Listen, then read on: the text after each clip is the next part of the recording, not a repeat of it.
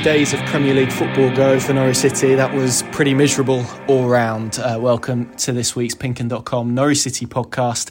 Uh, we are back in the office uh, a couple of hours after the full time whistle to dissect not just on the game, we're also going to do a segment on uh, that Stuart Webber interview. I'm sure the one that uh, you're you, will know what I'm talking about, and also that Stuart Webber video. So, um, plenty of Stuart Webber themed discussion to, to come in the second half of the show. Uh, my name is Connor Southwell, joined by Paddy Davitt and Adam Harvey. Uh, the show is brought to you, of course, as ever, in association with Future Radio as well. Um, Paddy, how to sum that up other than a sigh, really? It was a miserable afternoon. It was a uh, difficult afternoon. Carrow Road by the final whistle was was near empty. Even the boos were half-hearted. It was a pretty desperate afternoon, wasn't it? Oh yeah, there's no two ways about it. Um, you know, it's funny. It's actually just this very second you saying that it's popped into my head again, and the parallel is the scoreline. But uh, cast your minds back, chaps, to the um, Alex Neil season. Uh, roughly, this probably there's a few more games left in that season. I think it was 15, 16 off the top of my head. And the Sunderland game, and it was the same result, wasn't it? 3 0 to Sunderland that day.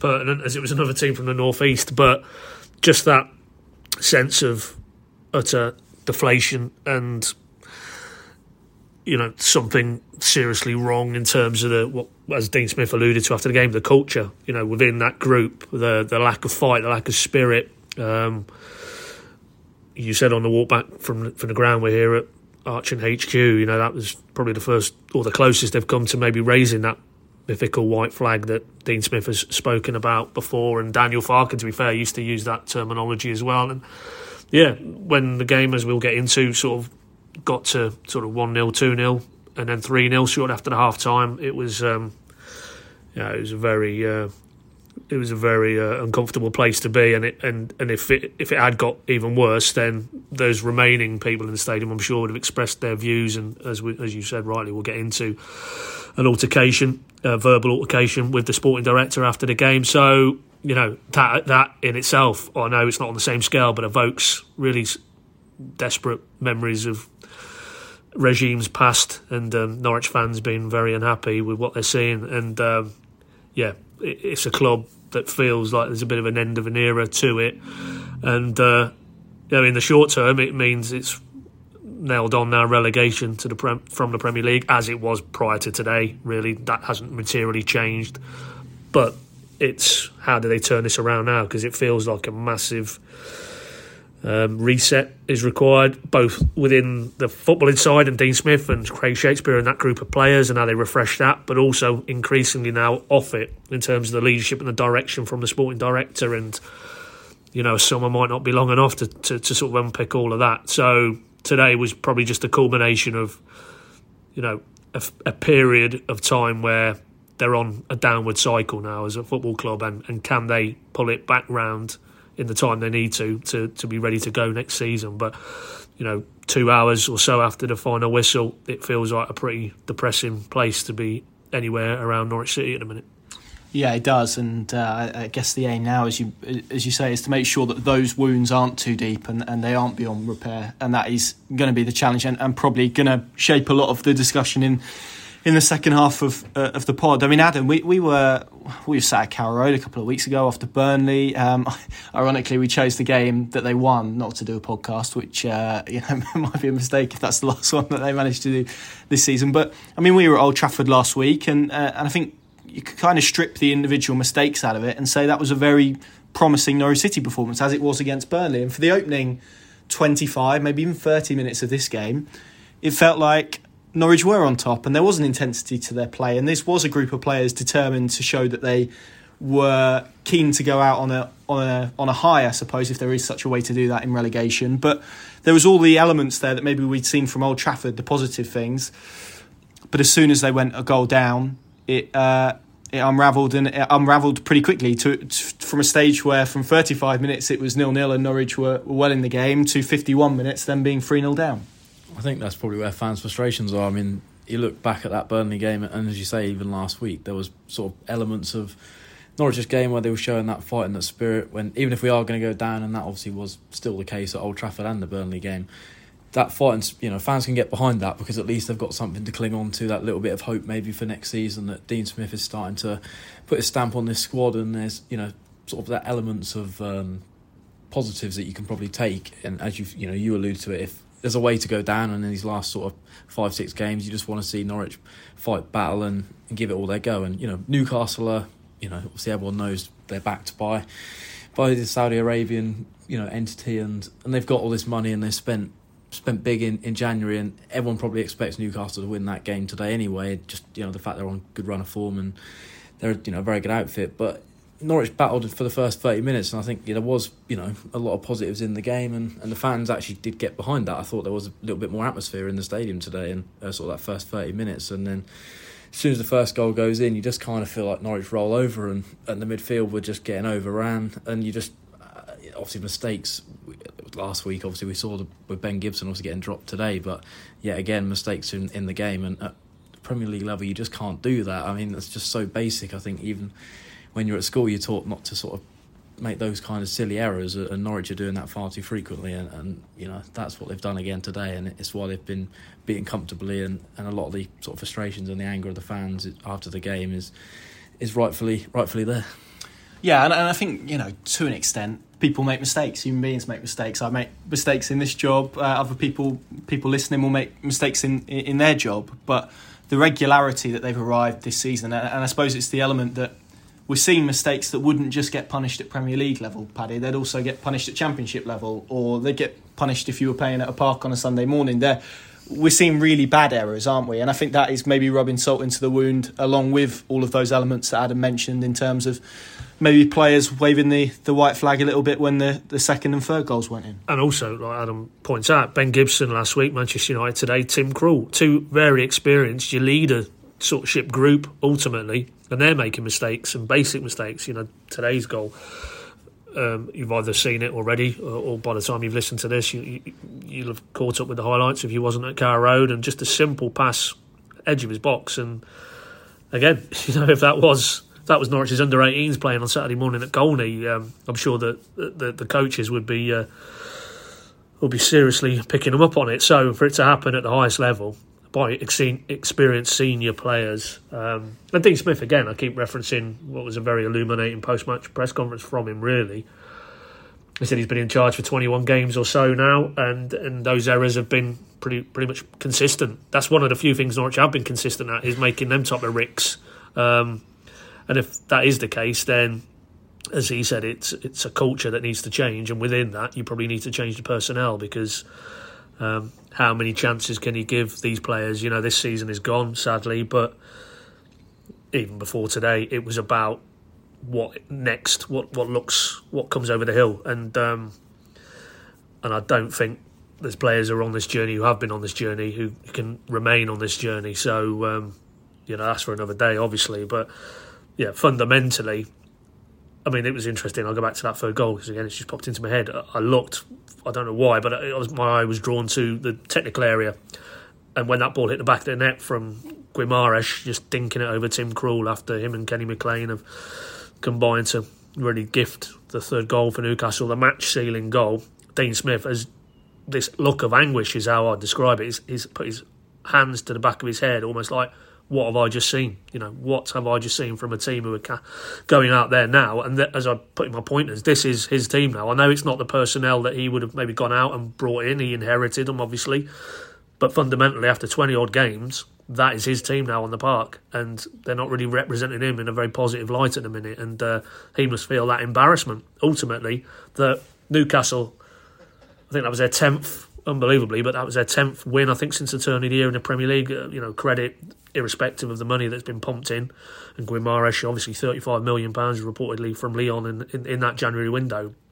But they won't have had an easier three points than, than, than the ones that were gifted to them Road. And sadly, we've said that too often. And um, when it is your senior players, Dean Smith, is it any wonder he's putting his hands to his head because you're relying on, particularly when you're down the bottom and you're scrapping and fighting and trying to get anything of a positive nature, you re- I'm sure he would rely on a Krul, a Hanley, a Gibson, um, and sadly, too many of those are letting him down and letting themselves down. And uh, yeah, as I say, today feels like a um, a new low, and, and hopefully it is a marks a watershed. You know, Dean Smith went into the game talking about with scenario planning for plan A, plan B, plan whatever.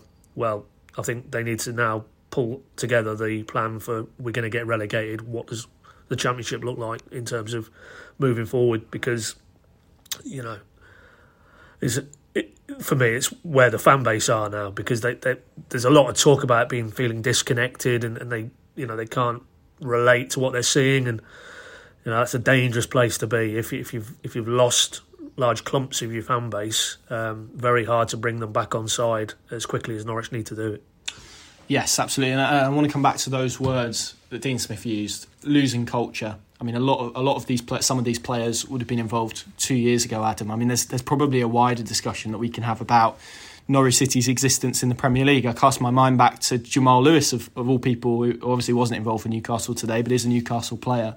His quotes right at the start of the season. Um, it was I'm, I'm, paraphrasing here, but it was along the lines of if you lose at Newcastle, it's a big deal. There's an inquest.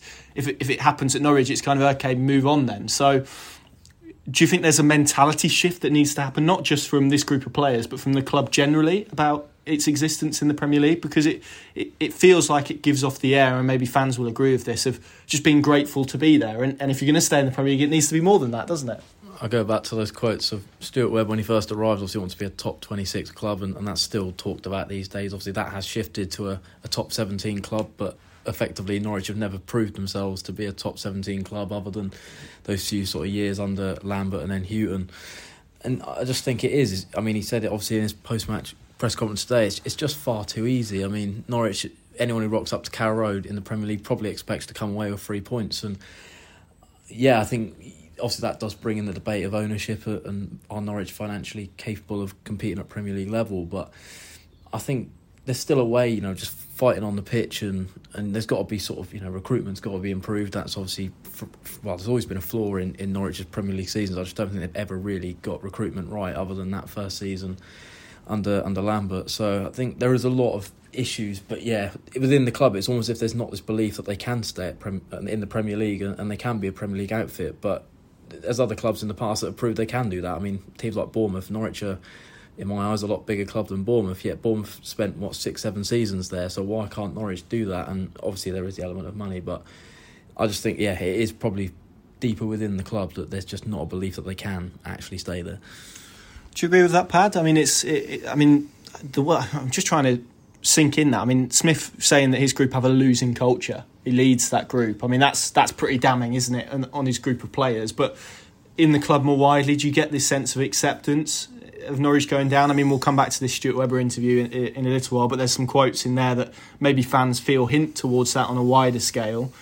Do you get that impression that there is an air of acceptance of Norwich City's place, I suppose, in the football pyramid? Yeah, I, I, think that that is there. I mean, it's okay shifting the, the, the, the metrics of we want to be top whatever, but ultimately two you have to believe it, don't you? You have to, yeah, you have to live it. You have to feel that is the case. You know, it isn't about. I mean, as Stuart Webber uh, said when he walked in the door, it was like slogans all over the place about. I don't know. I'm paraphrasing now, like a best, best in, class, class yeah. or whatever, and he just more or less said that was laughable. How can you be best in class? You've got porter Portakabins dotted around your training ground. You've got this, that, the other.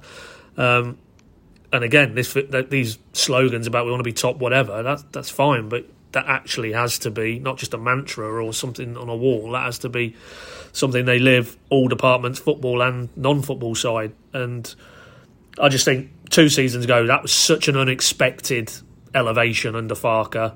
Nobody at the start of that 18-19 season realistically felt Norwich would be in the Premier League, and you know is because there's still quite a few elements from that era obviously Farke no longer, but but ter- terms of in the playing staff and, and around the club are still on, on the same ride. And you know, is there some somewhere buried in, in the subconscious that they still feel you know we're probably not worthy of being in the Premier League, and uh, you know we'll give it a go, but if it doesn't come off, well, you know what do you expect? It, it's almost like you can use the self-funded model and the limitations in terms of the financial financial power that they've got relative to the rest of the teams in this league um, as almost really a bit of an excuse, and uh, it shouldn't be. You know, okay, you can you can take Newcastle out of the equation in terms of a comparative, but Brentford, you know, Brentford have spent money, but by no manner of means did they really outstrip Norwich in terms of what they spent in the summer window, and uh, you know they they've done it in a in a very astute way and are going to comfortably finish in the Premier League this season. It can be done. Sheffield United, who came up with Norwich two seasons ago, yes, I know they went back down uh, and landed with quite a heavy bump, but under Wilder, that was the same group of players pretty much, wasn't it? That he had. Uh, they and probably where they went wrong thereafter in, in season two was they tried to go out and, and spend a few quid, the, the likes of Sander Berge and what have you.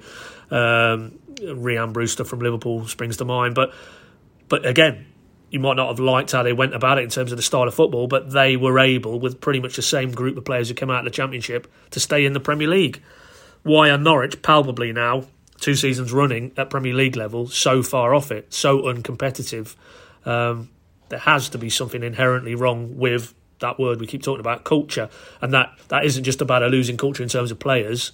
That's also the culture around the place. You know, do they honestly, as Dean Smith more or less accused them of, post match, do they believe they belong in the Premier League? Because they're not showing that they feel they belong, whether on or off the park. And, uh, you know, that, I'm afraid, will continue to, to dog them until and if they get into the Premier League and can stay beyond, you know, a 12 month stay.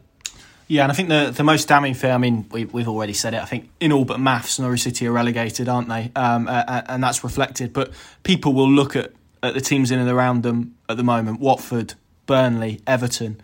These are teams that haven't been great this season, and Norwich City have been not just worse, but in terms of the the numbers, significantly worse. Whether it's whether it's maybe they're close on points to Watford, but they've scored nine goals fewer than Watford. They've they've conceded the most goals in the division. I mean, Dean Smith. This going back to this phrase, losing culture. Dean Smith's post match interview. I mean, you almost wonder if you caught him in a very quiet moment what he'd have to say about taking this job in the in the first place. But you know, publicly, and that's all we can base it on. He's he's always been very uh, enthusiastic. I think about the job in the long term. The the fact that there is probably a little bit of a, a project here, and he sees that. But do you, do you think, given what he said in his post match tonight, Adam, that he is reaching conclusions about which players he wants next season and, and beyond? Do do you, think he's getting to that stage now where he's kind of putting ticks and crosses next to those who he feels can be a part of what's next? Yeah, I was interested. He still sort of stated out the lone players are Norwich City players, and they were brought in this season to play for Norwich, and therefore they still are a Norwich player till the end of the season. But you got to feel like today the substitutions he's made. I mean, obviously John Rowe's been coming on quite frequently now for a couple of months, and I think he probably is the kind of player, same with Tzolis, that he needs to be forefront in now for the last five games to to really get them into this bed them into the team and, and maybe give them the kind of instructions that he's going to want from them next season and again they're going to have a little bit of freedom because Norwich are probably going to be relegated within the next couple of games so there's not really going to be anything to play for not that there is at the moment but um, I just think that's probably it, is probably going to start planning for it. Obviously, we know the meetings have been going on in, in the background in terms of planning, and I think realistically they wouldn't be planning for a Premier League season. They'd have, they'd know full well where they're going to be, and the one bonus is you know that Dean Smith knows how to get out of the championship in the same way that Daniel Farke did. Obviously, he done it at Aston Villa, and I think obviously he's going to change the playing style and and probably build them so when they hopefully do come back up, they're going to be a little bit more prepared to to play the football that maybe is a little bit more defensive minded, but just being a little bit more resolute and, and trying to sort of yeah, just build a style that's more capable of playing in the Premier League, which I think we have seen glimpses of, you know, over the course of Dean Smith's reign. But yeah, it's it's going to be it's going to be an interesting summer, and, and Norwich have really got to get it recruitment wise right and give Dean Smith a little bit more power. I think just to kind of get the players that he wants and mould the team that he wants to, to hopefully bring back to, to the Premier League for the season after. Yeah, I mean, uh, I think back to the pod we did after Brighton, Pad, and you know, we, we were we were fairly critical. I think of uh, maybe not of Dean Smith as uh, as a coach or anything like that, but certainly about what Norwich City were on the pitch and what they looked like on the pitch at that stage.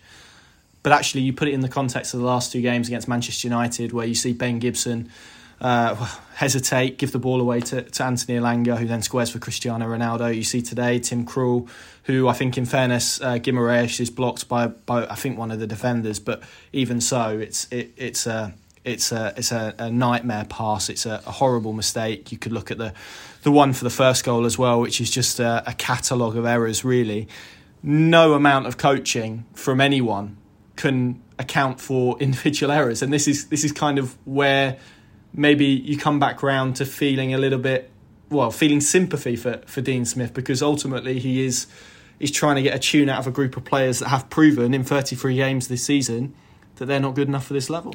And, and that's what it boils down to. You know, it it's the cliche, but the table d- doesn't and will not lie, and it does, doesn't lie at the minute as we look at it now in front of us. You know, 33 games, they've won five. 22 goals scored. I mean, that to me is pitiful, and and that's with a guy who's in double figures. And they've sorry, but they've they've scored as many goals as games lost this season. Exactly, yeah, exactly. So, I mean, just it, I just want to narrow it down today. I mean, Milot Rashica, what have we seen from him? He was completely anonymous, and and you know he's coming to Norwich having been part of a relegation in the Bundesliga with Werder Bremen, and uh, you know for all his promise, what have we seen tangible in terms of productivity? Yes, he's weighed in with a few assists, but he's got one goal scored at Liverpool. Um, not good enough, nowhere near good enough. You know, I thought Mathias Normann today for 20, 25 minutes was was the, the, as good as there was in, in Norwich colours. You know, he was on the ball, he was making things happen, played a lovely ball through to, to Kieran Dowell, who, who should at least get it on target. Um, he, he, then kind of took a blow on the top of his right foot just in front of the dugouts and um, took five minutes or so to get back on the pitch and then we never saw him again. He just faded into into the, the, the mists of time you know and that isn't good that isn't good enough you know. You talked about the first and the third goal. The second goal for me was more telling because Newcastle just popped around. It was like a training ground drill and Norwich were mannequins you know the, the amount of um, compliance and lack of willingness to press. You know, Newcastle popped off about I don't know four or five passes just at either side of the halfway line, and then a ball threaded through, and it was almost Jacob Murphy was fighting his own man to get on the ball. You know, like the sea parted, and yes, there was a, a very fortuitous um, sort of way the ball squirmed to Joelinton from Grant Hanley's sort of last ditch block, but the damage was in prior to, and if you're not showing the desire and the appetite to go and press when you're one 0 down at that stage. Um, you know, it, it, it, it, I don't think it's a quality issue with some of these players because th- there is quality amongst them, but the mentality is wrong. The the the, the unwillingness to roll your sleeves up. I mean, they they come back from two goals the previous weekend against Manchester United, but they're quite clearly a similar squ- squad in terms of their brittleness, in terms of the. Um, the, the desire or lack of. So I wouldn't read too much into a comeback against that that team. Um, but there was no prospect of that happening against a Newcastle squad with, with their tails up, and uh, and there hasn't been for, for, the majority of these games. You know, when they've fallen behind, they've really not looked capable of a mustering enough quality, even though there is quality there in this group. But more tellingly, more worryingly, and more accusatory, maybe the fight, the character, the spirit, the will to resist, to, to face adversity and come through it. You know, the that isn't there in, in enough quantities, and that's quite an indictment on this group of players. And you're right, Dean Smith. What can he do if that toxicity is there in this group? Ultimately, you know, he he, he can tweak things on the training ground and has done it seemingly. Um, and he, and as I say, the first three games and then the first 25 minutes today, you know, the shape was robust enough to create chances to cause problems. So and the players within the shape, you know, there, there was there was again, you know, ample threat, but then it subsided so quickly that you know ultimately it doesn't matter what you do in terms of shape and personnel if people aren't willing to close players down and and and um, you know actually want to fight for a cause, then it's irrelevant how good a coach Dean Smith is, and and I think that's why maybe today for the first time publicly we've seen that him openly admit that we're going to have to change these some of these players, and, and obviously there'll be a natural sort of turnover, and low, those lone players will go back, and uh, there'll be others move on. But but it, it, feels like it needs a turnover because um, you know if you've got those negative elements in this group of players, then you know when the adversity comes in the championship, will they fold again rather than fight? And um, you know it's sad to see because for, for, for some of these players, it probably is the end of the line, and and they've been good servants to Norwich but ultimately time moves on and um, and their time is done. I'm afraid for, for some of these players, and uh, you just hope that Dean Smith gets the backing and then they're able to do what they need to do because it feels like an injection is badly needed.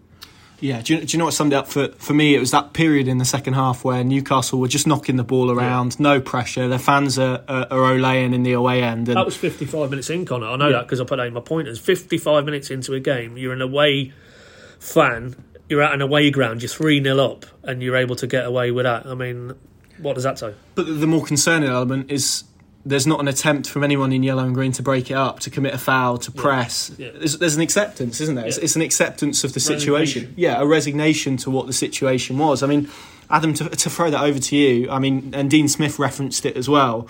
And I always think it's it's quite lazy when you hear people, oh, well, they're they're in a they're at the bottom of the table, they're losing games, they didn't get a single yellow card, but it does lean into kind of what we're what we're discussing here about this resignation that happened. And as Paddy mentioned it wasn't 85 minutes in it wasn't 90 minutes in it was 55 minutes in. It was after the second goal really. I think Tim Krul said a couple of weeks ago might have even been after the Brighton game if this Norwich City team concede a goal that does seem to be game over It's just to me, there's no real characters amongst this group. There's no one you kind of look to and think, yeah, he's going to really galvanise us and, and make us turn this game around. I mean, you know, you've maybe got a Tim Krul or a Grant Hanley, but I don't even think they're being as boisterous on the pitch at the moment and, and really making a point. And it just feels like it was just like today. As soon as they go one 0 down, they just roll over, and it's a bit like, yeah, go on, have a few more goals and, and let your fans, your away fans from the opposition team, enjoy their day out at Carrow Road and and it is really hard and disappointing from a from a fan's perspective that you are a Norwich fan, you go to Carrow Road and you're just go in there almost accepting that Norwich are going to do that, and and I just think, yeah, it all boils back down to the culture of just accepting that Norwich aren't able to compete at this level, and yeah, it's really it's just disappointing. I think that's all I can really say about it. It's just it's just such an acceptance that we aren't capable of competing, and, and I don't really see that changing until something deeper within the club, whether that be a, a complete changeover of players and, and maybe a, some like Dean Smith bringing them back up and hopefully making them a stronger outfit to compete. Uh, yeah, it just feels at the moment that there's such a sort of loss of connection between fans and, and, and the players on the pitch, and, and the players aren't capable of getting each other up, let alone the fans. And that's yeah, it just feels like there just needs to be a bit of a change.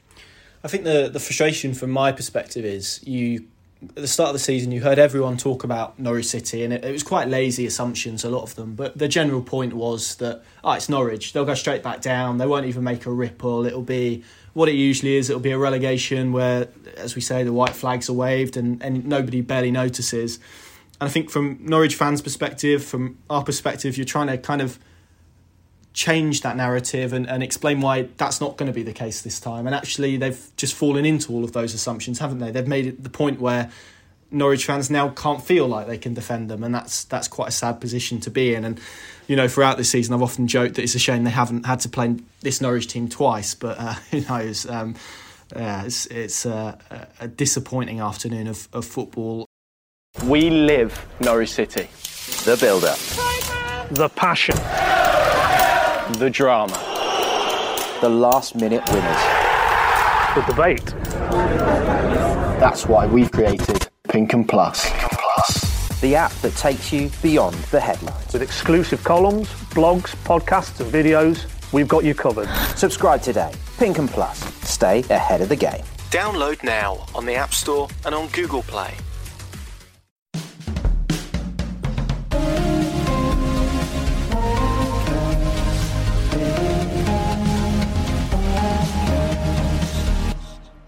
Which probably lends us nicely onto the elements that happened around the day and and probably the day of, of the sporting director. Um, I, I'd like to say he's had quieter, probably better days from, from from his perspective. I mean, if we start with that interview, Paddy, I mean, it's an interview that um, came out in in the Times. I think it was last night, but most people would have seen it this morning. Um, uh, and we're going to dissect some of the quotes within there uh, in a little bit more detail in a moment. But I think it's important for us to preface this by saying we have asked to speak to Stuart Webber. We were told that he wouldn't be doing anything until relegation was confirmed. So I think this has caught us by a little bit of surprise as well. Although, of course, he has been uh, launching his his charity this week, which is probably uh, a lot of why that Times interview happened. Um, Paddy, I mean, this has clearly rubbed Norwich fans up the wrong way. I mean, I'm I'm, I'm going to pick some lines in it and we'll put them in, into context in a little bit more detail. my life isn't to appease Norwich fans. Um, he, he also went on to say that if 90% of me isn't enough, it's fine because I'm ready to walk out the door. I'm ready for the next stage of my life. Uh, there was the quote as well about not getting angry or upset about relegation. Again, we'll put those in context in a moment, but this isn't what Norwich fans want to hear from the person leading their club. When we talk about culture, we talk about a losing culture, and we maybe talk about this football club as in general in the Premier League. I mean, if this was a player saying this, it would be pretty damning. The fact it's a sporting director makes it maybe slightly more damning. Well, he is the figurehead, and very definitely the figurehead. Um, if you observe in from close quarters, and and to be emitting that kind of shrugging the shoulders, almost um, feeling around it when they are where they are, which is not what anybody connected with Norwich would have hoped for this season. Um, it does feed into that feeling of happy to just sort of bob along, really, and that's probably as far removed from where Stuart Webber is at and has been at since he arrived here, because you you do see the drive and the energy that has, you know, look look at the transformation around the training ground. We talked about it earlier. You know, porter Portakabin Central it was. Now it's uh, a very, very, very uh, elite environment, and and and and the culture there is you know progressive. But again, you know, talking of that, they've spent hundreds of thousands on a, a device called the Soccer Bot, and um, you know that might look like techni- technologically leading the way, the only club in England. But now, uh, in the context of a losing team, it you know it, it just opens up the criticism and maybe ridicule in some quarters. Um, certainly, if you watch them trying to pass the ball on occasion, yeah, you'd, you'd wonder if they've ever actually opened the doors and gone in there. But uh, my take on it all, well, ultimately, since he walked through the door in 2017, he has, in his view, always delivered the unvarnished truth and brutal honesty, and brutal being the operative word, and, and people have taken it at face value and, and on occasion, more than on occasion, probably had their backs put up. So this interview isn't a departure from how he conducts every other interview. It is the same unvarnished, this is me, take it or leave it, this is what you get attitude. Um, so I'm not surprised that the you know the the tone of it, uh, the voice of it, I think the timing of it is horrendous. You know, to come out as it has done on the eve of this game when they still materially had an op- opportunity to, you know, fight their corner and, and, take this a bit longer anyway, at least, or prolong it at least. Um, because anybody who cared to sort of venture onto social media in the hours leading up to the game, it was universally critical of him and what he was saying, and and people obviously dissecting the the soundbite elements of it. That you know, probably not so much the context of it, but what why create that negativity around the place, and of course, then it you know it bleeds into uh, a very very very dispiriting performance on the pitch, and and then events thereafter. So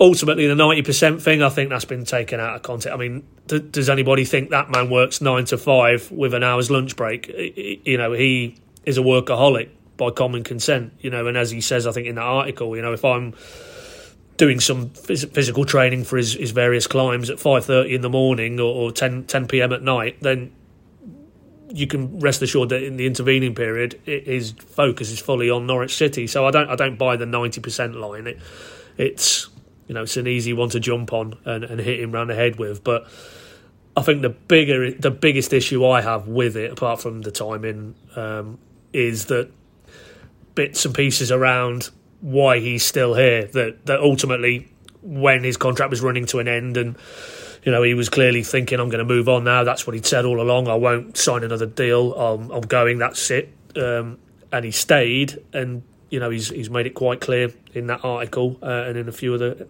forums that I've heard him speak um, that ultimately it didn't come down to money. It just came down to him being allowed the opportunity to go and pursue what for him has been a bit of a lifetime ambition um, to to go and do these these climbs leading up to an, ascent up Everest. Um, but that, unfortunately, perception is everything, particularly in this world of social media. And Lord knows we've seen that today um, in terms of Stuart Webber and social media and how it can be a feeding frenzy both before and after the game. But it just feeds this perception that, well, is he is he not really fully plugged into it now? Is he just going through the motions a degree? Is he almost you know shrugs his shoulders and it, well, it doesn't really bother me, it doesn't really hurt me. Um, I could move on any time. You know, all of that is is very toxic. And, and, and given he is the figurehead and he's driving this whole club from top to bottom, football side, non football side, it all flows back to Stuart Webber ultimately. Um, to feel or to have that sense that he's not really the the kind of this is the fully focus of my life. This is what I'm all about now. You know, yes, I have a family, obviously, but but but I live, breathe, sleep, eat, think about sleep. When I'm thinking, uh, when I'm sleeping, I'm probably still mulling over Norwich City. You know, it it conveys the impression that he isn't anymore, and that you know his attention is elsewhere. And I think that's a very dangerous thing um, for for him to be perceived that it's almost like I'm I'm here, but I'm not really here. You know, and um, I'm sure he would argue vociferously that, or vehemently, that that isn't the case. But an interview of that nature with those type of sound bites, it does nothing to sort of dispute or dispel the idea that you know if he went tomorrow would would he be bothered and uh, and that's a sad sad way if it is going to unravel in this this regard and um, and it's he's basically given anybody who was very anti him anyway you know mainly maybe over the, the lack of astuteness around the recruitment last summer going into the Premier League season. It's just cheap and easy material now to to you know basically attack him with on social media. So um, you know for that he's got no one to blame but himself really. So um, very poorly timed interview, and and and then as I say, you know what he's saying, which for him I'm sure was you ask me a question, I'll give you an honest answer. This is what I feel. This is what I think and maybe that is refreshing um, and has been refreshing. But in the context of a team who are failing on the pitch, um, I don't think it's doing them any favours now. What's the song you say it best when you say nothing at all? Is it that? Is it, maybe that's maybe that's where No don't, City. Don't sing it, Connor, I'm not. Gonna, I'm not going to sing it now. Things are depressing enough. everyone will turn off if I start singing it. But I mean, I'll, I'll read you that quote in more detail. The one that, that we're talking about here. Uh, it, says, "I've been very clear when I signed uh, that earlier contract that I'd leave in June 2022 because I wanted to have some time away. Delia and Michael didn't want me to leave, so I said, listen, there's only one thing which matters to me in this negotiation. It's not about money, titles, or kudos. The only thing I want is the chance to go and achieve a dream, and my dream is climbing Mount Everest. Before that, I'm going to need some pockets of time off." And then, of course, he went on to say, "If 90% of me isn't enough, it's fine because I'm ready. I'm already ready to walk out of the door. I'm ready for the next stage of my life. Um, but they wanted me to stay, and I'm incredibly grateful for that. I mean, Adam, I, I don't necessarily think it's the mountaineering that Norwich City fans are upset about. I, I, I think it's, or maybe angry about, annoyed about, whatever. I think it's the fact that, as I said to Paddy beforehand, if a player comes out and says this, whether the 90% thing is in context or whether it isn't, if there's any illusion or any suggestion, context or without context, that they're not giving their all, I mean, that is about as damning as you can be for a footballer. It's about as bad as it can get for a footballer to say that. So the fact that this is the person, as Paddy said, that everything flows into, even if it's not the case, and even if it isn't true that his workload has dropped off, it's that perception that Paddy spoke about, isn't it? That's the issue that Norwich City fans have. It's not the climbing Mount Everest bit of it that, pe- that people are getting wound up about. It's everything surrounding that, I, I, I would say. Yeah, I'd, I'd have to agree. I think you know most Norwich fans. I remember go back to the AGM when when he announced that he was going to stay, and I think most fans actually had quite a positive reaction to that and, and felt that you know he's obviously he's quite a vocal figure. Um, quite a few times he's he's upset Norwich fans by things he said, but whatever you know, whatever he said or, and, and done, I think you know most Norwich fans could probably agree that he has transformed the club from you know a bit of a mess where financially they were pretty unstable, and whether you like the fact that Norwich had just sort of got this mantra of being a stable club, at least you know your club's safe in good in well in good and, and safe hands, and he's sort of I'd say the main the main reason for that. But yeah, when it when you get someone who is is the main figurehead in the club coming out and it just sounds like they don't want to be here, um, or their heart's maybe not in it anymore, uh, and it may be. I mean, as a fan, you've got to feel that maybe it does need to be somebody new that's got that little bit more energy, more more of an appetite, and, and wants to come in and almost do what Webber's done in, in get them back to the Premier League. But obviously, what Webber hasn't done is, is recruit for a team that's able to stay in the Premier League, and, and probably that's where you know a lot of fans' frustrations is is well mainly at. I mean, he's come out at the start of the season and said that you know he's given give them a chance this time with a tank and grenades and everything. And ultimately, it's it's Norwich are in the same boat as where they were two years ago with a team that didn't have seventy million pounds of injection. So yeah, I think maybe his time has come to an end and he maybe doesn't want to be here. I think you know, the problem is if he's back in next season in the championship and he does get Norwich back up, it does the perception of fans change again if he gets the recruitment right in the championship. But ultimately, then if they go back up, if he's not feeling that he's capable of building a team that's able to stay in the Premier League, maybe it is better that they change it this summer and, and get someone in fresh. But yeah, it's going to be an interesting summer ahead, and uh, I'm not really getting the vibes from Stuart Webber that he, that he wants to be part of it, even if he has agreed on a rolling contract to be part of it. Absolutely, and I, and I think you know I was I was sat in the room when I heard Stuart Webber say about Emi Buendia, he didn't want to be here, so we got rid of him. See you later, mate. I think was the exact quote that, that he said. And like I said, that probably isn't the context of these quotes, and, and context is important and uh, it does matter. But I think Norwich fans feel like these are the words of someone who feels that the club owe them something a little bit, the club owe him something and that's never really a good position to, to be in. Do you, do you think that assessment of how some fans feel is is a fair reflection on the basis of of this interview?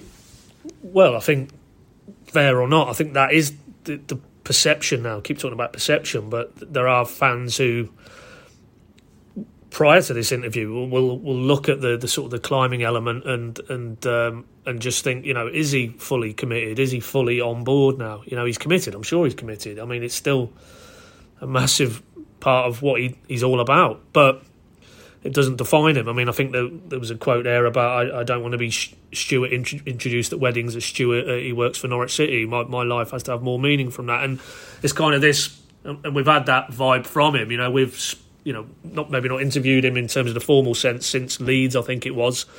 Um, but we've been in and around him uh, on occasion, and uh, I think we've remarked on that he, he, he's not the same man who you know when he walked through the door first off, and he had this drive and this hunger and this energy. Um, you know, to a frightening degree, really. It was all, consuming. It, it, it, that's probably the best word I can think of, or the best phrase. It was recession, wasn't it? Yeah, it was. It was. It was. It was just uh, this. This man is unlike any other you might have encountered in football. That he's just, um, you know, for his age as well. I mean, he, he's still young now, relatively, but at that at that age as well, to be taking all all that on his shoulders as he did and, and drive Norwich forward from a position of incredible weakness, sort of financially, in the state they were in, the football, the, the squad, the decaying squad, the decaying facilities, um, and and to bring them to where they are now. Um, you know, if it was to end today, you know that still would be a testament to his work and, and his legacy. But you know, football, as he himself likes to say, it's not it's an infinite game. It, there's no end point to it, and and it's not enough now for Norwich fans maybe to sort of you know hail him for what he's done. They want him to continue being that passionate advocate and uh, and zealously driving the club forward to, to reach new standards and, and set new ground or, or, or, you know establish themselves in the Premier League. That's the holy grail. And um, you know, do you feel he's he's he's almost wanting to go all in to try and achieve that? You don't get that sense now, and um, and these are just manifestations of that feeling, you know, him wanting to sort of go in and achieve something else in his life, and, and, and even in this in, in latest interview, he's talking about you know when I when I do Everest, that which could be sort of twenty twenty four, he'll be I think he says around the age of forty, and what next? What could fuel him next? Well, maybe a career change. I mean, that's if you're a Norwich fan, you don't really want to hear that there's a you know the guy who's dri- who's supposed to be driving all of this is is kind of already sort of is letting his mind wander to beyond Norwich. You know, you want to hear him talk. Basically, Norwich is the be all and end all, and, and I want to drive this club on. And I don't think Norwich fans will be necessarily feeling that now from their sporting director. And uh, you know, like Adam's point, it's it's very difficult now to see how, how this ends well because um, you know that that fracture is there, and um, if he's of a mind that almost you should be grateful for what I've done now and, and I show me some you know more respect or whatever uh, and, and he feels he isn't going to get that then you know would it be a surprise if he just walks? He's on this rolling deal so contractually it wouldn't be an issue with that you know if he just thinks right okay I'm not appreciated enough now or, or people really have short memories uh, to paraphrase old Paul Lambert um, back in the day and uh, you know what more do these people want? Do they not know what the state of this club was that I inherited and look at it now? And if and if that's not good enough and I'm not good enough, then fine, tough. I'll go and um, you know see how you get on without me. So I hope it doesn't go down that path, but um, it is threatening to go down that path. And of course, you know we'll probably get into this now. You know the, the, the alleged altercation after the game as well. That'll do nothing to repair any bridges that are being burnt. No, absolutely. I'm I'm using my philosophy A level here. I think it was Batman, the great philosopher, who said, "You either uh, you either die a hero or b- uh, live long enough to become a villain," and it, it does feel a, a, little bit like that. Um, but yeah, I mean, Adam, if we move on to to what happened after the game, um, I think there's I don't want to, and, and maybe it falls into the acceptance point that, and, and maybe this isn't the fault of anyone in particular, and I'm not naming anyone in particular, but it does feel like people inside the club, irrespective of what happens, Norwich come up, they go down, they're financially secure, they'll always fill out Carrow Road, the fans will, will kind of enjoy the journey, blah, blah, blah, blah. I mean, what we saw after the game, which is, a, and, and we must reiterate, a very small section of supporters, but a section of supporters nonetheless, um, making their feelings known as they're completely allowed to do. We, we live in a democracy. Protest is, uh, at the minute, legal. Whether that's the same or not, we'll see. But they've voiced their opinions. Stuart Webber has obviously come out and um, we'll, we'll kind of get into the nuts and bolts of, of, of why he came out and the reasons or whatever he came out. There are some fans on social media, unconfirmed reports that um, you know, there was there was maybe him provoking Norwich fans in certain way, although that's that's kind of been denied from people that we've spoken to. So, I mean, all of this is it, it feeds into what Pad says there. It feeds into this um, fractious relationship now between fans and Stuart Webber. And you often see with a manager, when fans turn, it's very, very difficult to get them back again. So I guess the question is, what does he need to do to get them back? Is it possible now to bring fans back on, on the side where they are going to view him? Is it just about recruiting well and winning games in the championship and everything will turn?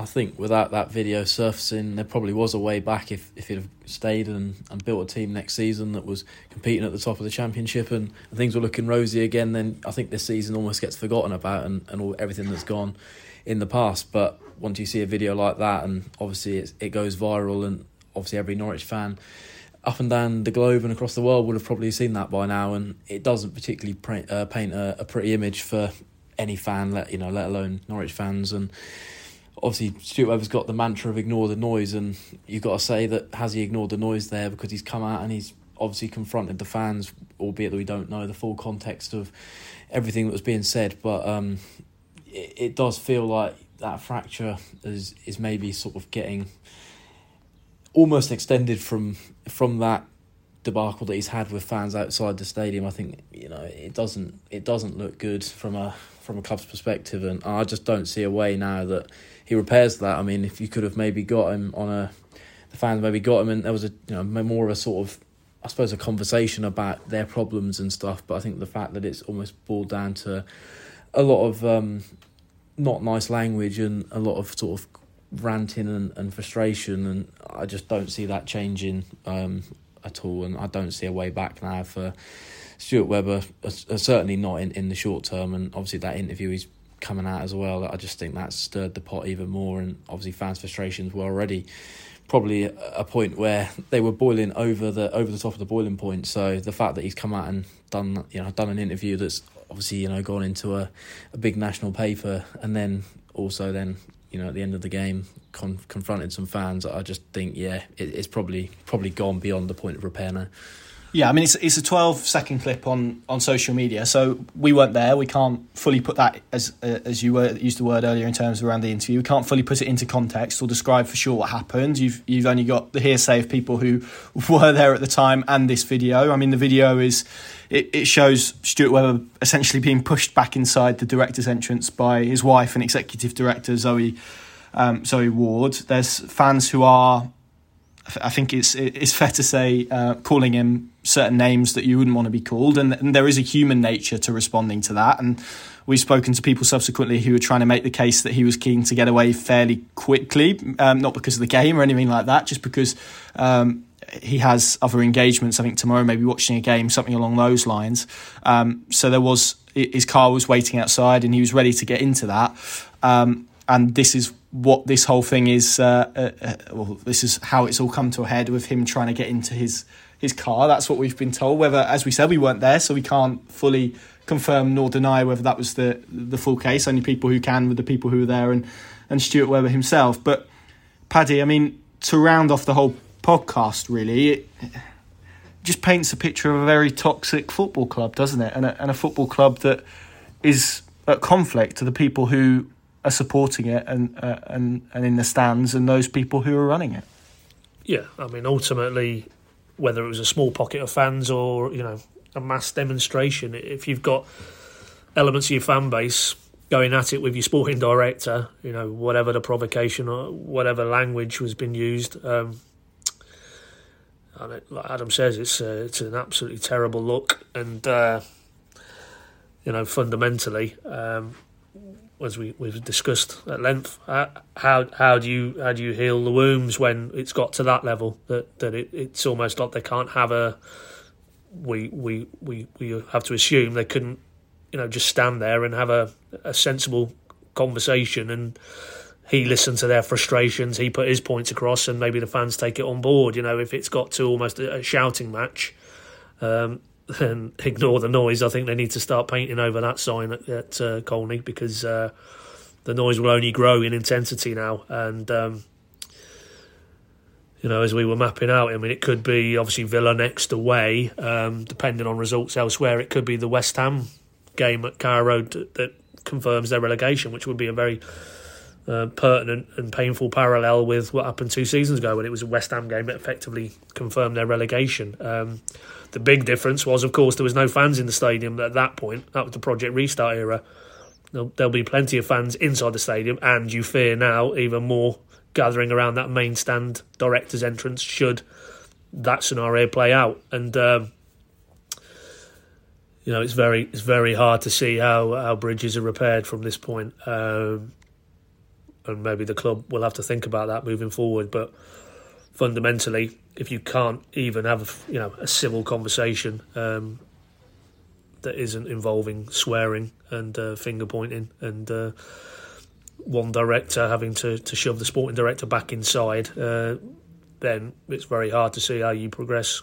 And, and I'm sure from the club's point of view, they will hopefully package it, or will want to package it as well. It was just frustration boiling over, um, and that frustration um, amongst the fan base at what they've not seen on the pitch and what they haven't seen this season. But you know, you do fear that this is actually a, a, a bigger fault line running through the, the fan base and, and the football club. And uh, you know, if it is, and this is just a, the most visible and graphic representation of it, then it's going to get very bumpy from here. I think there's an apathy, isn't there? I sensed it in Carrow Road today, understandably so from from supporters, and and that's often what they say is most dangerous in football, don't they? It's not the anger, it's not the the frustration, it's when it reaches the apathetic end of the spectrum when people uh, uh, uh, can shrug their shoulders and kind of wash their hands with it, and, and we saw how rapidly Carrow Road emptied. Part of me was was relatively surprised it didn't empty uh, any sooner than it is, and it, it feels strange that we're kind of sat here after a 3 0 defeat at home saying well, actually, the head coach has probably come out of this better than than anyone. Uh, given that interview that he gave earlier in the week, which was